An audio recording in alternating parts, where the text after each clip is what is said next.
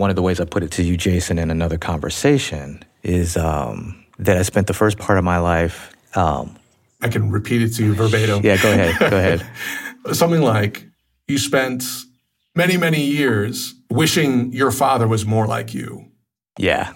Only to realize that he possessed so many qualities that you wanted for yourself and that you wished you aspired to be more like him. Yeah. Yeah. Man, Aeric, I, I, I don't know if you've ever told your dad that in those specific words.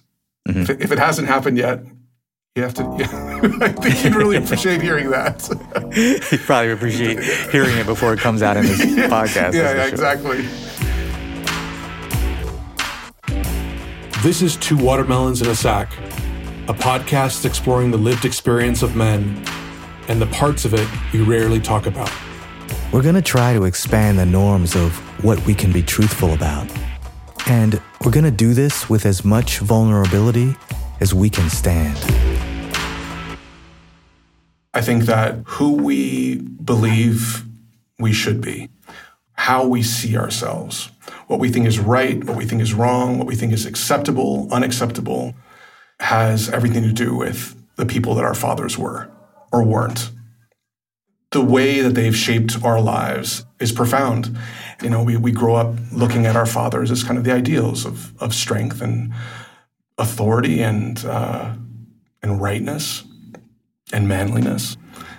And um, like it or not, we grow up looking at them as the standards to live by. James Baldwin says that idols are meant to be destroyed. And so I feel like many of us spend much of our lives trying to really come face to face with the idols of our fathers that we've been worshiping our entire lives, the standards we've been holding ourselves to, the, the values that we've that we've carried that you know perhaps really weren't ours, but kind of held that we've had them since we were very, very young. I, would say that I think a lot of us find um, a lot of our healing, a lot of our sense of inner freedom comes from the process of figuring out over time who are these men to us, who are these fathers, and who are we in relation to them.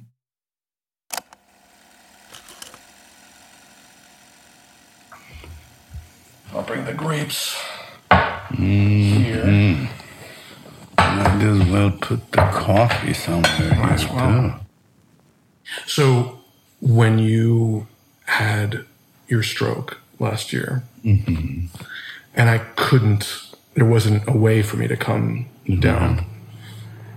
I really had to ask myself, do I feel complete in my relationship with my dad? Mm-hmm. Do I feel like if he passes away, yeah did I do enough to, to let you know what you meant to me? And I think under the circumstances, partly because I couldn't be here, yeah. Um, but also partly because I think that we've we've also done a lot of we've made a lot of efforts to over the years. You to, and I have. We, oh, Lord knows. yeah, yeah. So I was like, you know, I kind of came to the conclusion of course, there is no other place I'd rather be than to be with my dad right now. And I feel at peace that you and I gave it a good go. One of the things that seemed obvious about deciding to talk about dads is that, uh, you know, at this point in our lives, pretty far into our adulthood, um, we're reconciling the people that we are, the human beings that we are, with um, how we got to be this way. And our dad's are a big part of that. And there are lots of beliefs about the way in which our dads are a big part of that. That um, it's really interesting and sometimes vital to interrogate. Like, what part did my dad actually play in the guy that I turned out to be? So that was one of the things that was unspoken but seemed obvious for us. Absolutely. I have no doubt. I'm under no illusion how big a part my dad played in mm-hmm in who I became. And I think that a big part of of growing up was really about kind of being able to separate the things that he gave me, consciously or unconsciously, and the things I really wanted to keep. And um, and I think that a lot of the difficulties that we had in our relationship over the years was me realizing how deeply ingrained certain patterns of thought were in me. And I literally had to kind of like repudiate them to him. It's like, I don't want this. and me telling him was kind of like reminding myself, like, Jason, you don't want this. Like, this is not yours. But we had to go for years where I had to work through that. I had to kind of really forcibly claim my own personhood in this world. And uh, spent a lot of many years angry at him and confused at why he was the way he was and resenting certain things. And anyway, he gave me what he knew what to give me. And, you know, by most accounts, my dad is a pretty extraordinary person. But the process of of coming to a place of acceptance for myself and acceptance for him, that's been a long road. Were there any things about me and my personality that were really hard to be with? Well, mm, the only challenge, Jay, was that you were always like one step ahead of me.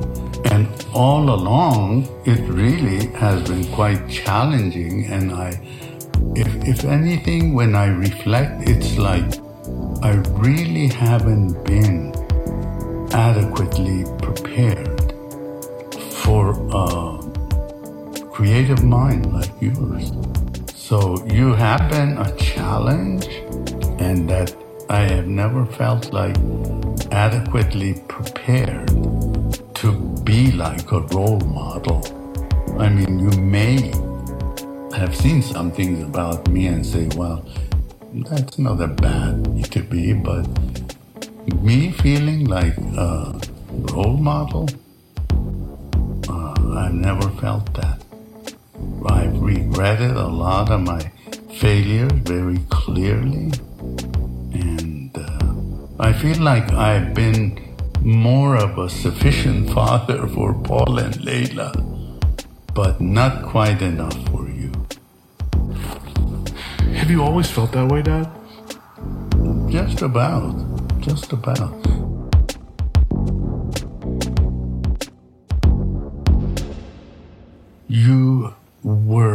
So talented and uh, almost too caring, like your love for animals. I remember one time we were driving and you were in your car seat in the back. You were probably two and a half, three. And we passed by a paint manufacturing. And from the factory, a big pipe was dumping wastewater into the Chesapeake Bay. And uh, I said, Oh my gosh, look at that. And you said, What, Dad? And I said, You know, that contamination. What is wrong with that, Dad? Well, it, I don't think the fish and all that really like that. And you just started crying. Why are they doing that? Why are they hurting the fish? The crabs, the shrimps. Why? And we couldn't calm you. You just cried for like at least 15 minutes complaining. Why are they doing that? Hmm. Your love for family. I remember once you were drawing, sitting at your desk and drawing with a very sharp pencil, and Layla was like two years old. She climbed up on, from the back of your chair to look over your shoulder, and she was just so happy. And uh, so you moved your pencil back, and the tip of it touched Layla's forehead. And Layla cried. And you cried. But why did I do that? My own sister. Why did I do that? Oh gosh. Now we had to calm down two kids. you and Layla. I mean, which adult would do that? I mean, where did that sensitivity and depth of love uh, and concern come from? So you were kind of an enigma from early childhood. It was hard for me, and now I know that it was hard for him. But I, I feel like to hear my dad speak in that way made him more of a person to me. Mm-hmm. Like, he's also a person that feels inadequate and vulnerable and insecure just like me. And in fact, I'm one of the things that makes him feel that way. And so I look back at these years, these decades of conversation, and I'm like, I'm just seeing two people who are really just wanting to be seen by the other person and just constantly missing each other. yeah. You know, of course, my gosh, you think you've given me a hard time. Um, truly, when I look back, I feel like you really had the short end of the stick because you were our first child. I had no idea about parenting. I had heard and I had read, but nothing like actually having another person. And as you grew and uh, you were two, three, four years old, you were a person. You were not just a baby, you know, to tote around. You had a mind, creativity, and uh, in hindsight, really, Jason, I feel so badly that uh, I didn't nurture that creativity. I often, I think I controlled you and restricted you instead of encouraging you, supporting you, and giving constructive uh, recommendations oh, oh, please don't do that. Oh, no, not that one. And, uh, you know, I know part of it was because I just didn't want you to get hurt in any way. Some things like you would want to do, definitely I would still say no. but there were loads of moments that I look back, uh, I just was truly overprotective. I admire young couples these days. They give so much more free range within reason. So I really feel like I stifled. I, I don't even want to think the ramifications of all that in childhood, how it manifests itself. You're looking at it. really? Well, I mean, you you're a great man today, but could you have been greater? Of course, I couldn't picture that. However, I feel like, oh, wow.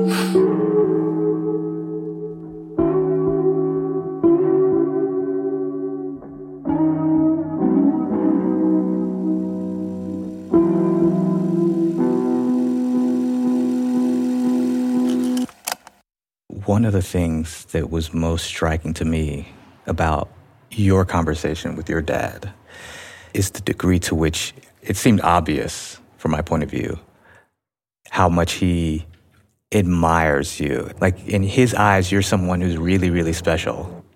Yeah, I didn't expect it this. I know my dad admires me and appreciates who I've become.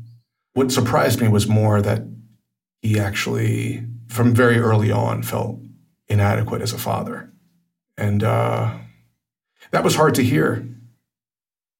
As soon as he said that, I, I, I, felt apologetic for even putting him in the position to to share. To like, that's like, why am I doing this?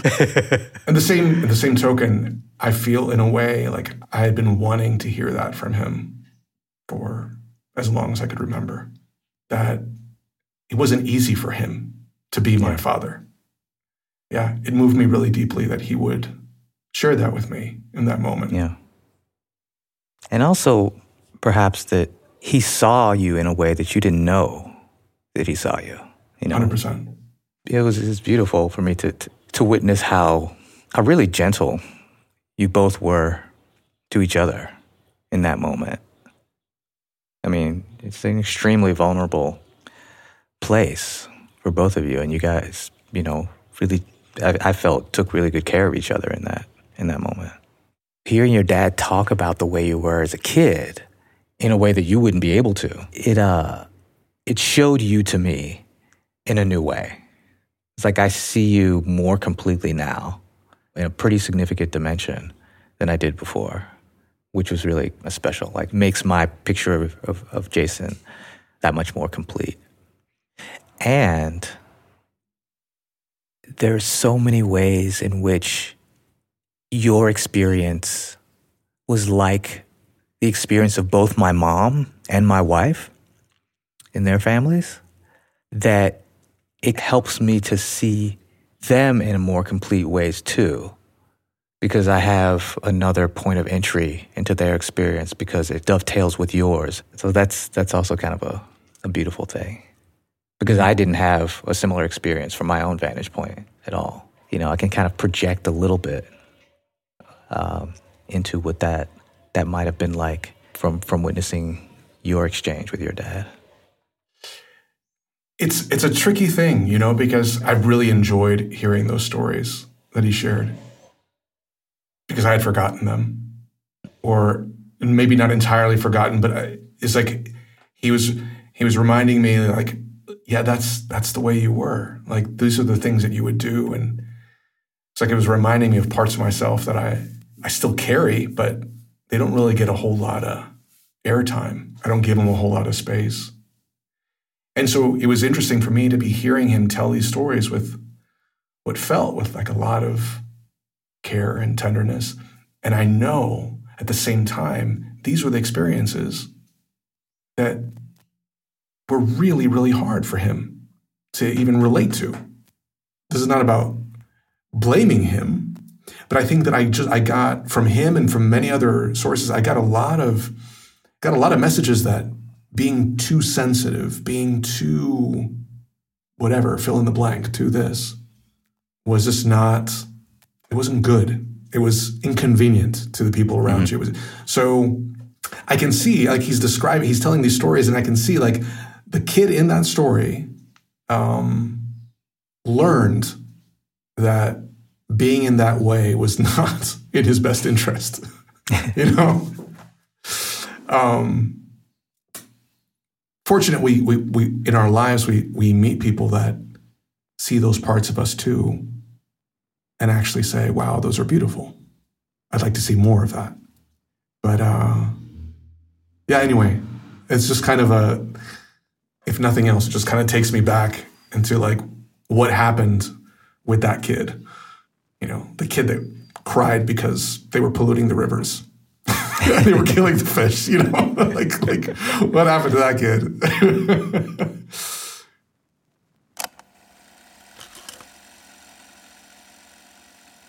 we wanted to do an episode about conversations with our dads that we've never had before. Okay. Yeah, conversations about stuff that we've never talked about. Okay. Things that we were curious about, but had never had never come up. If I can help. One thing that's been on my mind over the years that I've been thinking about and couldn't really sort of imagine my way into, I just wanted to ask you about. Go ahead. Was um, when I was a kid, I think starting in high school, when I look back on pictures and when I think back on my experiences, I was a very feminine looking boy. How, how do you mean feminine? And that just surprises me. Really? But go ahead, finish the question. Well, the question I had was what was it like for you to have a son who was very feminine looking? I never thought of you in terms of being feminine looking. Really? Yeah, never have. It's interesting that you say that now, and it's still, I'm going to say, somewhat shocking. Huh? Because I've never, even you know, looking at you, looking at Maria, you guys just fit. You know, I that's that's interesting. Now you got me thinking. So I have a specific memory mm-hmm. of being in DC, you know, visiting family like we did every Right. year. And you and I were together, like Maria and mom weren't with us. Right. And I think we were just going around to see some of your old friends or some of your, your relatives, your cousins. And you introduced me to, you know, to some people that I hadn't met before. They hadn't seen me since I was little. Right. And we walk in together and one of your old friends or one of your, your cousins said, Oh, Webster, is this your daughter? You said, No, no, no, this is my son, Aeric. Do you remember that? No, I don't. I mean, I never thought of that. Wow. That's, I mean, no, that's that- fascinating. yeah. I- and you never noticed, like, if we'd be out somewhere, like a restaurant or walking into a store, and people would say, like, they, they would just look at me for a second and they would say, like, uh, Can I help you, miss? No, I mean, I, wow. And, like, the way I dressed and stuff never No, struck you. I mean, you had your own styles. Yeah. Let's face it. Mm-hmm. You, you never wanted your haircut. I can remember going through that bit. Mm-hmm. Um, yes, you had your own style and where you wanted to be, but mm-hmm. that was a resistance of you being you more so than whether you were feminine. I just never thought of that. wow.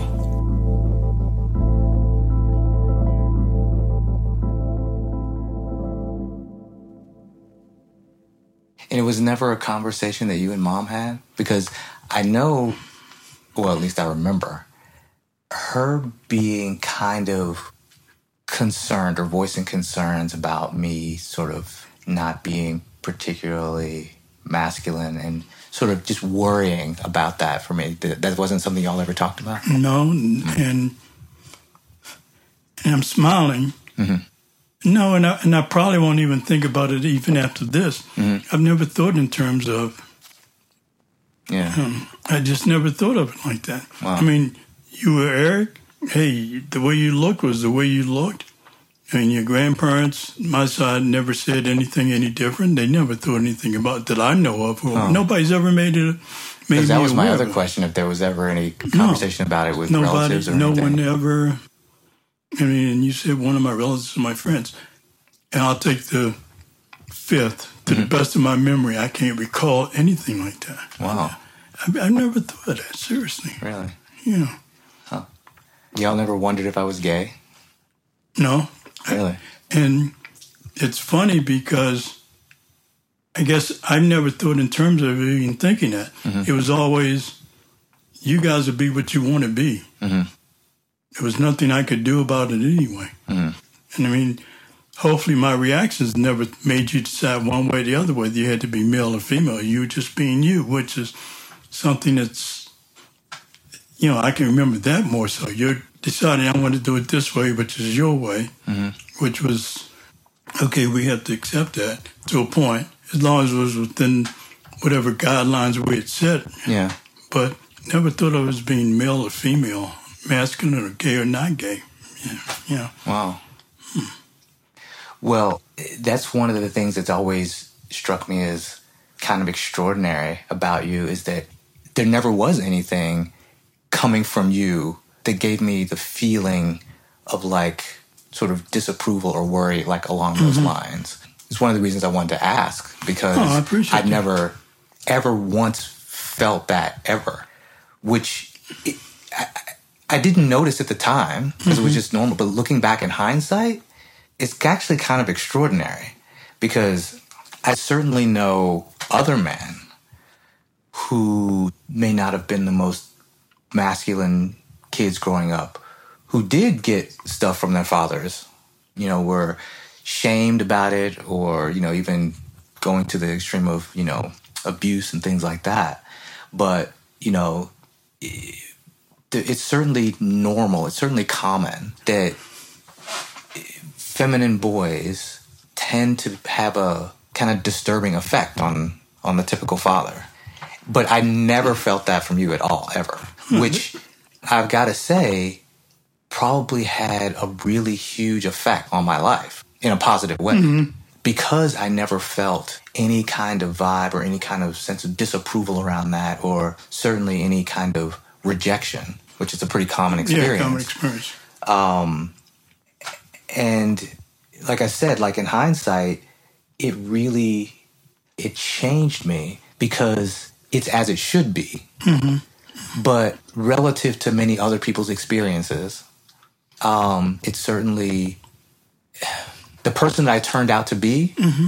would have been a different person had you been different about it. Yeah. Had you noticed, had you Yeah. cared, whether you had a different sensibility, mm-hmm. but you didn't. And so I was free to become the person that I wound up being in a lot of ways because I didn't even notice that you were different from other dads in that respect.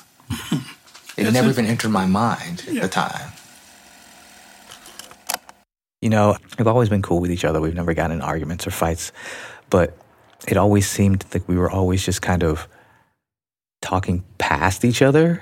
Like there was not a connection, not being seen. And it's kind of amazing when I asked them the question that I asked, how maybe more than many other people saw me like more truly than I even saw myself. You know? Mm-hmm.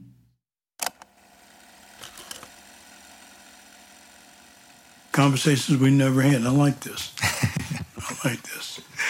Cool. All right. Well, well thanks. Hmm. We did this. Yeah. And that's it? That's it. I just wanted to ask. Oh, really? This, this Oh, question's been on my mind forever and ever. Yeah.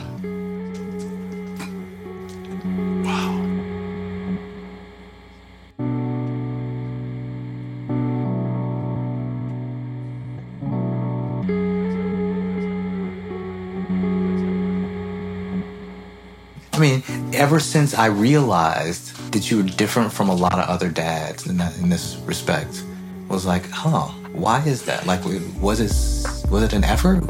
Were you trying to be cool about something that maybe you weren't cool with, or was it just fine? Like, I I never knew. I always wondered. Yeah.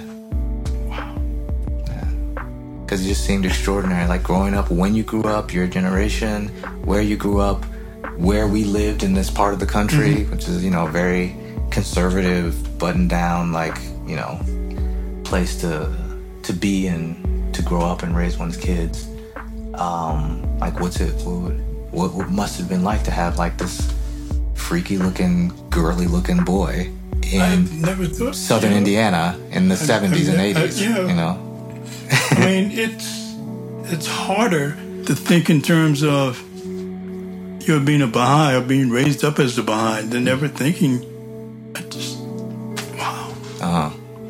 Like that was the thing that was more outside the norm. You mean the being a Baha'i? Yeah, not even outside the norm, because fortunately, the idea was to raise Aeric Maria to be independent, along with some guidance. So I think whatever way you guys would have went or came out to what you are now, uh, we'd have been would have been behind you hundred percent.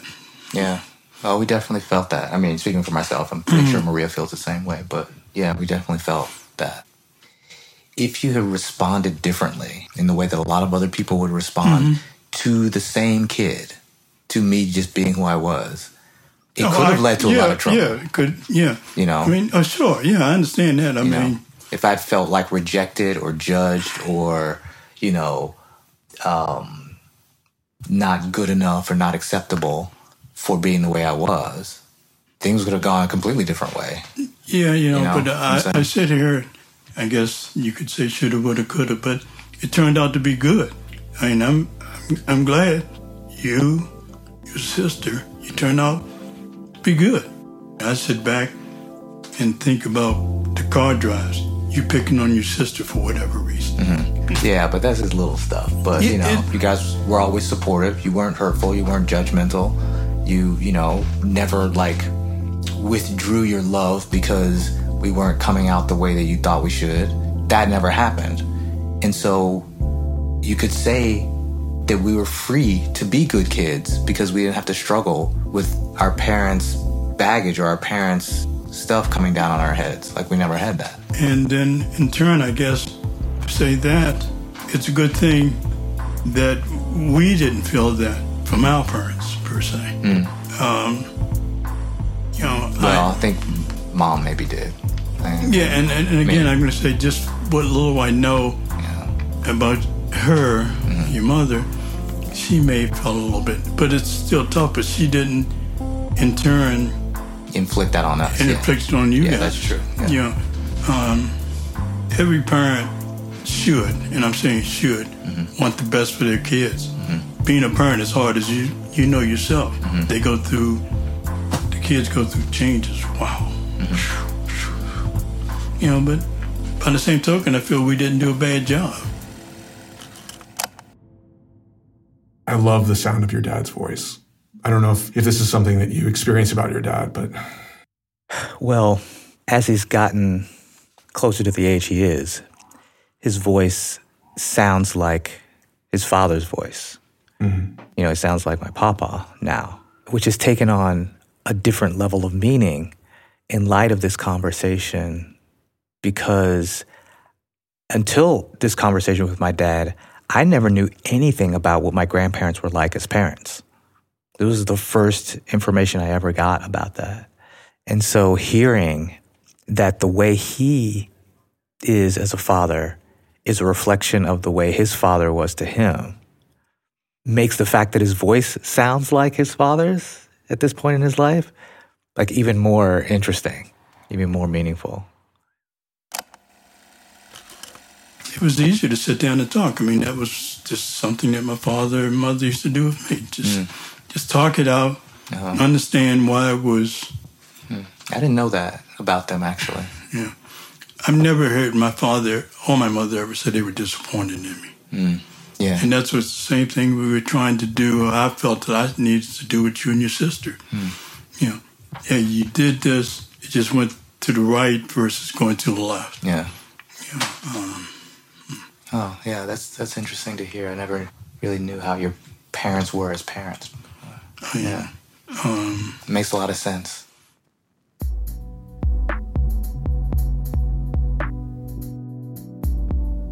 This has been interesting. Yeah. Well, Yeah. You know, thank you so much. No, no problem. Not just for no. this, but for everything. everything.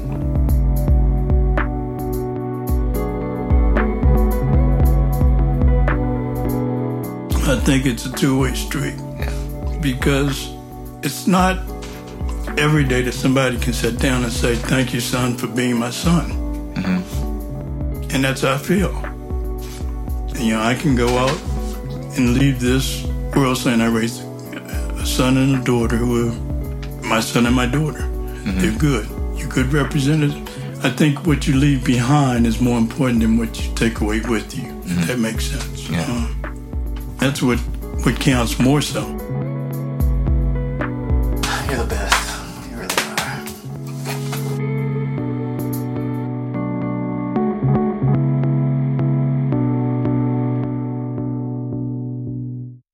I'm just curious if when you look back at the conversation, there are things that you wanted from it that you didn't get.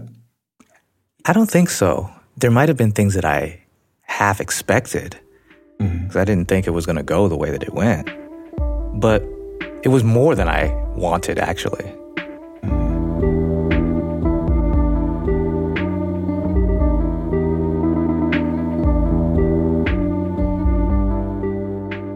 I didn't have specific ideas about what I wanted, but whatever that was, this exceeded it.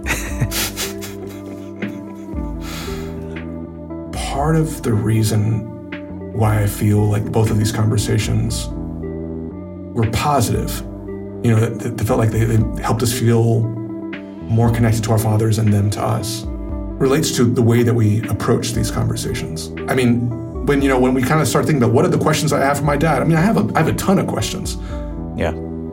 But the fact that we settled on some variation of what was it like to be my dad? It's grounded in curiosity. Yeah. And I think, I don't know that we necessarily articulated that ahead of time, but certainly in hindsight, we do recognize that that's what led to the conversations having the quality that they did, is that um, it was grounded in genuine curiosity, just human beings being curious about other human beings. Yeah. Human beings seem to appreciate that. Well, it's nurturing from both sides. It isn't just about the fact that they would appreciate the curiosity, but for us as well, it's very nourishing to be curious. And the dynamic that it creates is one that is enlivening for everyone, not just for us, but everyone in the circle. Because other members of my family have benefited from this conversation as well. Yeah. You know, I shared the experience of the conversation that I had with my dad, with my with my therapist, and she said, you know, it's understandable that it's hard for us to see certain people as people, like to see them as an equal and not objectify them in, in, in a number of ways. But once you do see this person as a person, when you can't or when you don't, it's on you. Once you've already reached that place of being able to, to see their humanity and to see them in their wholeness, the moments when it's hard, the moments when you struggle after that, that's on that's your responsibility to figure out. It's not what they're doing to you. Mm-hmm. And I've interacted with my father many times since that conversation, and it has not been without frustration. you know, it's not. It's not that it like our, our relationship has suddenly become like you know some different thing, but I constantly am thinking about that. I I feel that what a conversation helped me see in him is not something that I can pretend I didn't see, hmm. and so it's a constant reminder for me both to have curiosity and to also have a tremendous amount of compassion.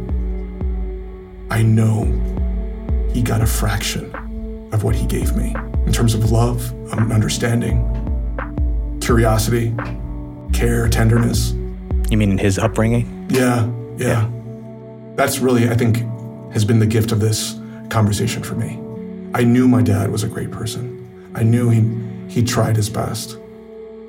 But I think that he became more real to me. Yeah. and, and I think easier to love as a result.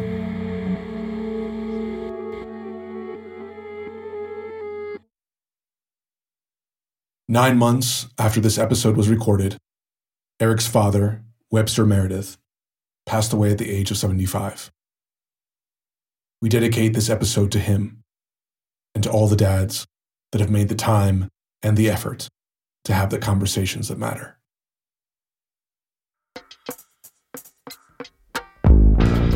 My name is Aeric. His name is Jason. Amy Loder produces the hell out of this show. Sharaf Entwistle is our editor and sound magician. The music was created by The Essay Question, which includes Saumon Oboudiyat and myself, with additional music by It's Just Mikey. And our beautiful logo and website were designed by Nicole Correa. We are two watermelons in a sack, and we love you. Catch y'all next time.